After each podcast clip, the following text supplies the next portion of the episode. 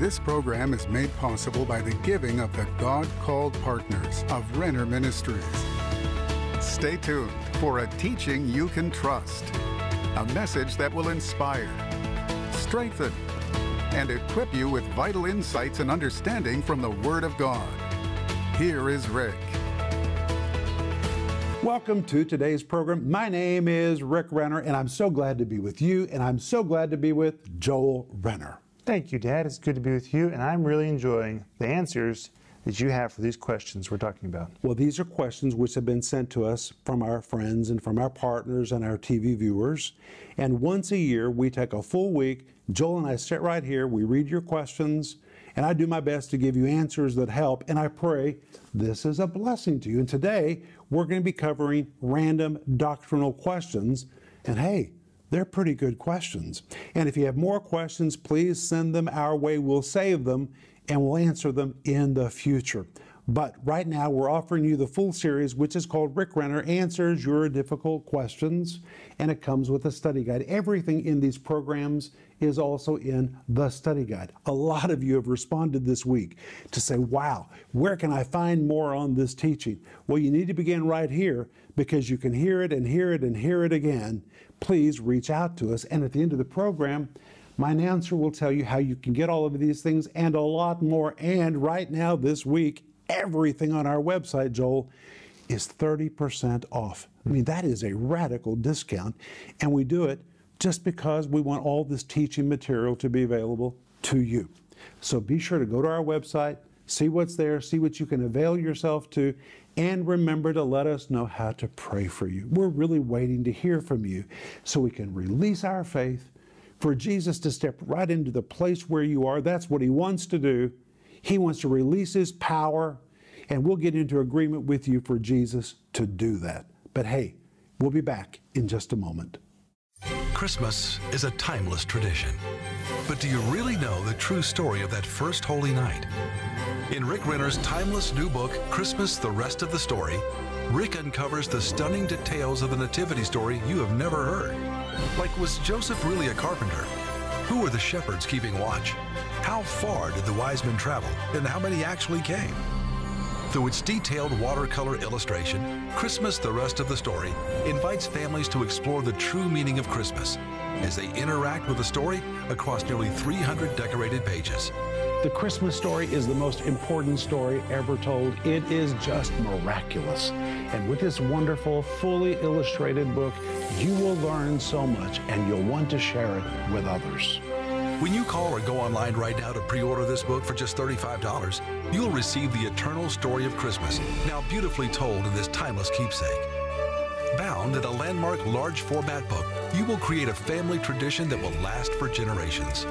This sweeping portrait of the Christmas story allows readers to reflect on why Jesus came to earth that holy night, and ultimately the reason for His birth. Great as a gift or to enhance your own traditions, order this beautiful book today. Christmas, The Rest of the Story, for just $35. Call now or go to Renner.org to order. Don't miss this special Christmas offer.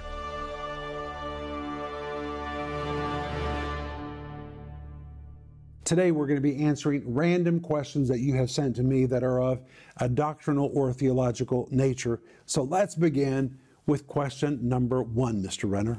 Do all the promises God spoke to Israel apply to believers today? No, they do not. There are some questions, some promises, which are directly spoken to Israel and to Israel alone.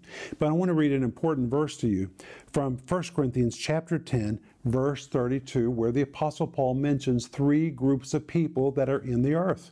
And everyone in the earth can be put in these three groups. He says, neither give offense to the Jew, nor to the Gentile, nor to the church of God. These are the three groups of people that are in the earth. There's the Jew, there's the Gentile, and there are the people of God, which is the church. And God makes specific promises to each one of these groups. He makes promises to Israel that are only for Israel. God says things to unbelieving Gentiles about future judgment that just applies to unbelieving Gentiles. God makes promises to the church that are solely for the church. So no, every promise made to Israel does not apply to us, but the principle may apply. And I want to read you what the Bible says in 1 Corinthians chapter 10, the same chapter, verse 6, which says, now these things were our examples. These were examples that were given to us. And in verse 11, it says, now all these things happened unto them for examples, and they're written for our admonition, upon whom the ends of the world are come. And even though certain verses are not promises to us, they're promises to Israel, the principle, the example belongs to us, and we can apply a lot of it to our life, and we can claim the principle. But there really are verses that apply only to Israel, and sometimes people try to apply them to the church, and they don't apply to the church. Next. Question number 2. I would be grateful if you could shed some light on Ephesians chapter 4, verse 26. Ephesians, you got your Bibles? Open your Bibles. We use the Bible in this program. And in Ephesians chapter 4, verse 26, a very familiar verse, which says, be ye angry and sin not, let not the sun go down upon your wrath. And the following verse says, neither give place to the devil. And sometimes people read this and they think it's a sin to be angry. But it doesn't say that. In fact, it says, be angry and sin not, which means as believers, we should have an intolerance for sin in our lives. We should have an intolerance for it. In fact, we should be angry about sin in our life. This is a command, be angry and sin not. Don't allow place for sin in your life. But then it adds, let not the sun go down upon your wrath. And then he tells us why in the next verse, neither give place to the devil. And we find that when we go to bed in a bad attitude, or if we go to bed mad at somebody, it opens a door for the devil to attack us, especially in the realm of our mind and our emotions. Well, you're supposed to be angry about sin and sin not. Put up a barrier, say, I'm not going to go there. I'm not going to participate in that. That's a righteous attitude. When it comes to your relationships, you should not go to bed mad at anybody. It'd be good for you just to take a few moments before you go to sleep and say, Lord, please forgive me for being angry.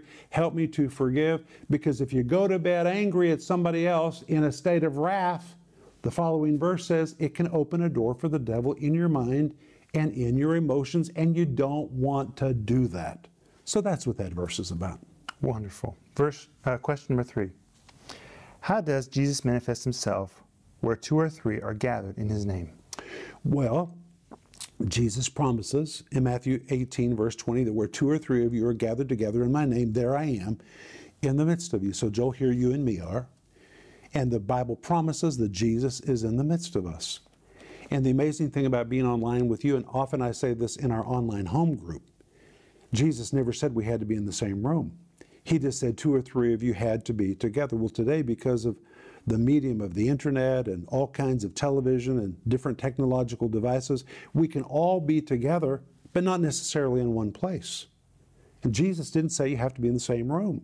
He said, wherever 2 or 3 of you are gathered in one place, there I am. And of course, Jesus is there through the presence of the Holy Spirit. This is the dispensation of the Holy Spirit. Where is Jesus? He's at the right hand of the Father. That's where Jesus is. He is physically seated there. Jesus is not in the world today. He's at the right hand of the Father, where he ever lives to make intercession for us. And we can go boldly to him to obtain mercy and to find grace to help us in the time of need. But in the world is present the Holy Spirit. This is the dispensation of the Holy Spirit. And Jesus actually said in John 14, 15 and 16, I'm going to go away, but I'm going to come to you. And then he starts talking about the Holy Spirit and basically says he'll be a comforter, which means if you have him, it will be like you still have me, because he will bring my presence. He'll bring my character. He'll bring my nature. If you have him, it's like I'm there. And when we're all gathered together in the name of Jesus, the Holy Spirit is here, and the Holy Spirit manifests the presence of Jesus. And by the way, Jesus said that when the Holy Spirit comes, he will testify of me. When the Holy Spirit's operating in your midst, he doesn't talk about himself. He testifies of Jesus. And that is how Jesus manifests in the midst of 2 or 3 that are gathered together in his name. Question number 4. Why did Jesus send the legion of demons into the pigs? Well, that's a very interesting question. So let's open our Bibles. Do you have your Bibles? Let's go to Mark chapter 5. And in Mark chapter 5, we find the story of when Jesus passed over the lake in the middle of the night. He arrived in the country of the Gadarenes. I've been in the country of the Gadarenes. I have filmed a 10-part series where all of this happened. It's everything the Bible teaches about demons. You ought to get that series. That is really a remarkable series. But when you come to Mark chapter 5, the Bible tells us about the demoniac of Gadara. And there's some very, very interesting things about this demoniac. For example, when Jesus commanded the demons to come out of the man, they didn't come out. In fact, Mark chapter 5, verse 5 says, "For he said unto him," and the Greek says he said and said and said and said. Jesus kept saying and kept saying and kept saying, "Come out of the man, thou unclean spirit." It means at first, these demon spirits did not budge. And this was unusual because Jesus usually cast demons out with a single word. And now they're not coming out. And the Greek tense means Jesus literally said, "Come out. I said, come out. I said to you, come out, come out, come out." He kept commanding them to come out. And when they did not come out, that's when Jesus asked him in verse 9, "What is your name?" It's the equivalent of saying, "Who in the world are you anyway? Why aren't you coming out?" And the demon answered saying, "My name is Legion, for we are many." Well, this explains why they were not easily coming out. This man did not have a demon. He had an infestation of demons. He had a legion. A legion is about 6,000 demons. Now, Joel, when I first studied this, I thought, how in the world do you put 6,000 demons inside one person? But it means our spiritual capacity is much bigger than we realize. This man could hold 6,000 demons. Well, then how much of God can I hold? If he could hold 6,000 demons, it means I've got more space for God in me than I've ever imagined. Our spiritual capacity is enormous, and we need to pray that we be really filled with the Spirit of God. But this demon said, "My name," he is the elected demon that is speaking to Jesus for the rest of them. "My name is Legion. There's about 6,000 of us in here, for we are many." Verse 10. And Jesus and the demon besought him much. The word besought means prayed. The demon prayed that he would not send them away out of the country. Verse 11. Now there was nigh unto the mountains a great herd of swine feeding. Well, first of all, there should not have been any swine. This was the land of Israel, and these were unclean animals. The people of God were not to partake of pork in those days. Then it says in verse 12, all the devils. Now wait, up until this time, one devil has been speaking to Jesus. But now Jesus keeps saying, "I said, come out. I said, come out. I said, come out. I said, come out." Jesus is putting so much pressure on these demons until they're all stirred up. And now rather than one demon speak through the mouth of this man, the whole legion is speaking. 6,000 voices coming out of this man's mouth at one time. That's why the verse says, all the devils besought him saying, "Send us into the swine, that we may enter into them." And here we find a truth that demon spirits don't like just to roam in dry, empty places. They want to indwell something. Demons will live in a dog. Demons will live in a cat, believe it or not. Demons will live in anything that they can occupy. And if they weren't going to be able to stand this man, the demons saw there was a herd of pigs there. They said, "Hey, send us into the pigs." And this tells us something else. Pigs were low level, filthy, dirty, disgusting, and it tells you that demons are willing to live in anything. They're low-level creatures. And all the devils besought him, saying, "Send us into the swine, that we may enter into them." Verse 13, and Jesus forthwith gave them leave, and the unclean spirits went out and entered into the swine. And in a certain sense, Jesus was giving us a lesson that if demons belong anywhere, they belong in low-level, stinking, disgusting pigs. But notice what happens next. They entered into the swine, and the swine ran violently down a steep place into the sea. And there were about 2,000 swine, which means every swine got a couple demons. And they were choked in the sea. But when you read this in the Greek text, they were being choked, it says in the Greek, as they were running into the water. They were panicked. Suddenly they were taken with all of these demons. Well, the man had had the legion of demons. We don't know for how long, maybe for years, but he was alive. He wasn't dead. They hadn't killed him because the man had a mind. And as long as you have a mind, you have a choice. You can resist. And we know this man had resisted those demon spirits, and he was still in control of his mind because when he saw Jesus, he ran to worship him. The demons could not stop him. He could exercise his willpower. But pigs have no willpower. And when the demons came into the pigs, what did they do? They annihilated themselves. And here Jesus is saying that if demons have free rein to do whatever they want to do, they will just annihilate. They kill, they steal, they destroy. They're low-level creatures who are even willing to live in dirty, filthy, disgusting creatures. Here a demonstration of how low-level are demons and what they will do if nobody resists them. It was really a lesson for us to understand something about demonic powers. Next question. I've heard it said that if you forgive someone for a trespass, you also have to forget what that person did. Others say, even though you must forgive someone who wronged you, you do not have to forget what that person did. What does the Scripture say about this? Well, first of all, the word forgive is the Greek word aphiemi, which means to release and to let it go. If you've ever had anybody say to you, just let it go. That's what the word forgive means. Just let it go. And in fact, the word forgive, the Greek word aphiemi, means to let it go with no right to ever retrieve it again. Ay, ay, ay. Which means if you've forgiven somebody of something, you never have the right to drag it up again. You have let it go with no right to ever retrieve it or to bring it up ever again. We're told in Psalm 103, verse 12, as far as the east is from the west, so far has God removed our transgressions from us. We're told in Jeremiah 31, verse 34, God says, I will remember their iniquities no more. That's very important the way it says that. I will remember no more. It doesn't mean that God has amnesia.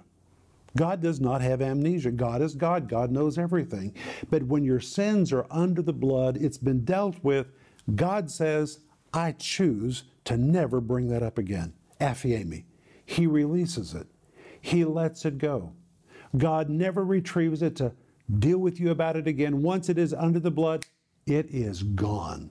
And that is what we're supposed to walk in toward one another. Now, if somebody has done something really bad toward you, it will be very difficult to forget. You don't have amnesia, but you can make a decision to be like God, to say, I will remember that no more. You just choose to put it away, separate it from that person, as far as the east is from the west. And the moment you say, I forgive, my friends, you cancel your right to ever bring it up again.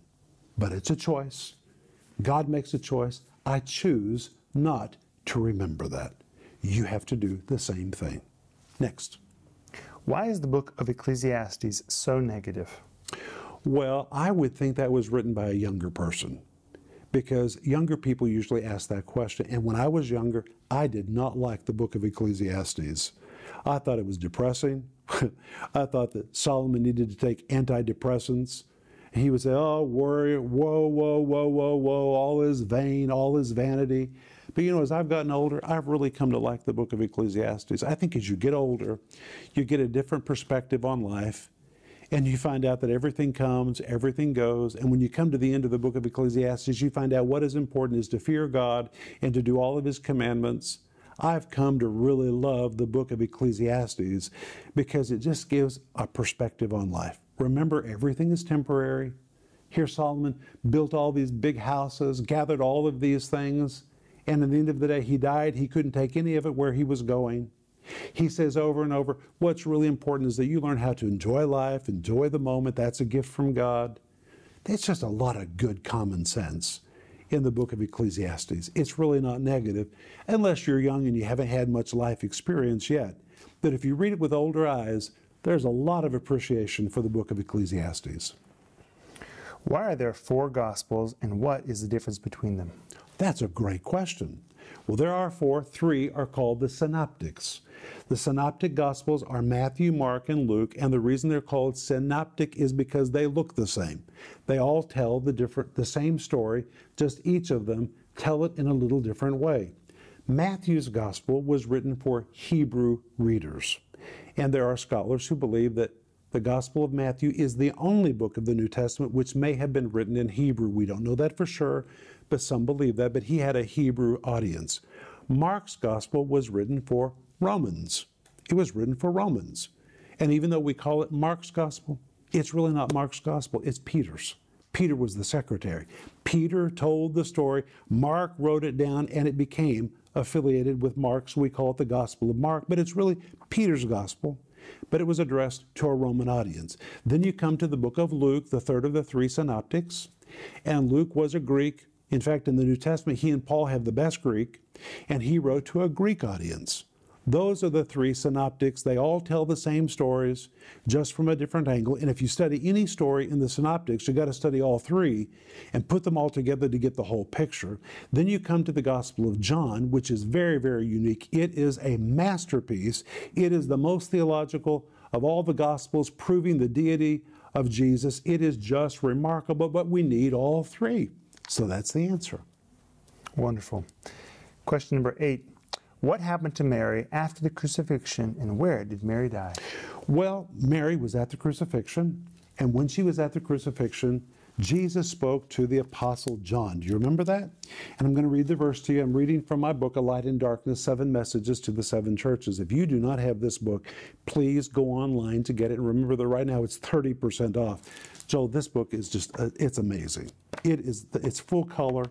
It's like an encyclopedia of the early Christian church. But in John 19:25-27, the Bible says, "Now there stood by the cross of Jesus, his mother, and his mother's sister," and it goes on and says, "When Jesus therefore saw his mother and the disciple whom he loved standing by," that's the Apostle John, "he said to his mother, 'Woman, behold your son,'" talking about John. "Then he said to the disciple, 'Behold your mother.' And from that hour, that disciple took her to his own home." Well, after the crucifixion, we read that Mary was there on the day of Pentecost. So Mary was an original Pentecostal, but after that, she disappears from Scripture. We know that Mary is the one who shared all the gospel stories with Luke and the gospel writers, especially about the Nativity. She chronicled all of that in her heart, and they interviewed her. She's the one that gave them all the details. But when John later moved to Ephesus, and all of that is in this amazing book, he took with him Mary, and Mary lived the latter years of her life in the city of Ephesus, where she entertained and received apostles and church leaders. And today there's a house on the hill above the city of Ephesus that you can visit, which is where Mary lived in the latter part of her life. But we're out of time. Hey, but we're going to be back in just a moment. We're going to pray for you. But right now, my announcer is going to tell you how you can get all of these wonderful things and more. And then we'll be right back. Once a year, Rick Renner takes a full week to answer difficult questions sent in from people who watch his programs. Rick dives deep into these questions to answer them as honestly as possible. People love these programs because Rick really answers the questions that they've been asking. In this series, Rick Renner Answers Your Difficult Questions. Rick answers questions like, why don't you use your platforms to address political issues? What do you believe is the biggest single challenge facing the church today and in the next years? What if I don't agree with the direction my church is headed? Do all the promises God spoke to Israel apply to believers today? Why are there 4 Gospels, and what is the difference between them? This eye-opening 5-part series is available in digital or physical format starting at just $10. And right now, every regularly priced item in the online store is on sale for 30% off. That's right, every regularly priced item at Renner.org is 30% off. And we're excited to also offer you Rick's beautiful new book, Christmas, The Rest of the Story, for a special new release price of $35. It's a book you will want to share with friends and family at this time of the year. This hardcover, 300-page, fully illustrated book is a keepsake that friends and family will pass on to future generations. Don't miss this special offer, the series Rick Renner Answers Your Difficult Questions, and the beautiful book, Christmas, The Rest of the Story. Call the number on your screen or go to Renner.org to order. Call or go online now. This week, take advantage of our 2-week cyber sale. We're offering a 30% discount on all our resources. That's right, 30% off everything in our Renner.org store. Go to Renner.org right now and save on all your favorite teachings by Rick and Denise. Now is the time to order the products you've been waiting for. Go to Renner.org today and save big on books, CDs, study guides, and more. Go to Renner.org to order. Hey friends, this is Rick Renner, and today I'm standing in the foyer of Rick Renner Ministries in Tulsa, Oklahoma, and I just wish I could pick you up and bring you here to see all the wonderful ministry that is happening in this facility where we receive thousands and thousands of phone calls from people just like you who reach out to us for prayer and for teaching they can trust. Proverbs 10:21 says, the lips of the righteous feed many. And we know that's our job. Our job is to feed many. And I want to say thank you to you for everything you've helped us do with your giving. You helped us construct our studio, purchase this building. And now in phase 3 of our ministry expansion program, we're wanting to pave this facility off so we can liberate all that money to take the teaching of the Bible around the world on additional channels and venues. And by being a part of our giving team, you can really help us make this happen. If you're not already a part of our giving team, please pray about joining us. And together we can join hands, and through teaching of the Bible, and by ministering to people that reach out to us, and by sending teaching products around the world, we can really change people's lives. And it's amazing to me that today it's never been easier to make an impact in somebody else's life, right from where you are. So thank you for praying about being a part of our giving team. And the moment you join, I want you to really expect the power of God to show up in your life. Today, Joel and I have been answering your random theological doctrinal questions. I hope you've enjoyed it as much as we have. Thanks for being with us. And Joel, I want to thank you for being here with me today. Thank you. It's really been wonderful. But we're offering you the series called Rick Renner Answers Your Difficult Questions, and it comes with a study guide. And I want to remind you that today I also mentioned my book, which is called, are you ready for this? A Light in Darkness. Look at the size of this. It is an amazing book, and I want you to have it. And right now, everything on our website is 30% off. So please go there and avail yourself to this amazing discount. But please let us know how to pray for you. We really want to pray for you. So send us your email or give us a call right now. We're waiting for the phone to ring.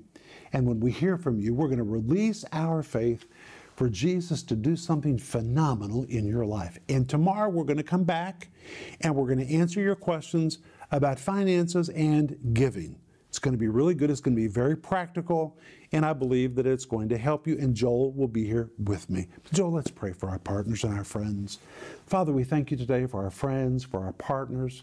We thank you that we can be together and open our Bibles. We thank you the Bible is so wonderful. And Lord, we pray for a revival of the Bible in the church. Oh, Father, we ask you for it. In Jesus' wonderful name, amen.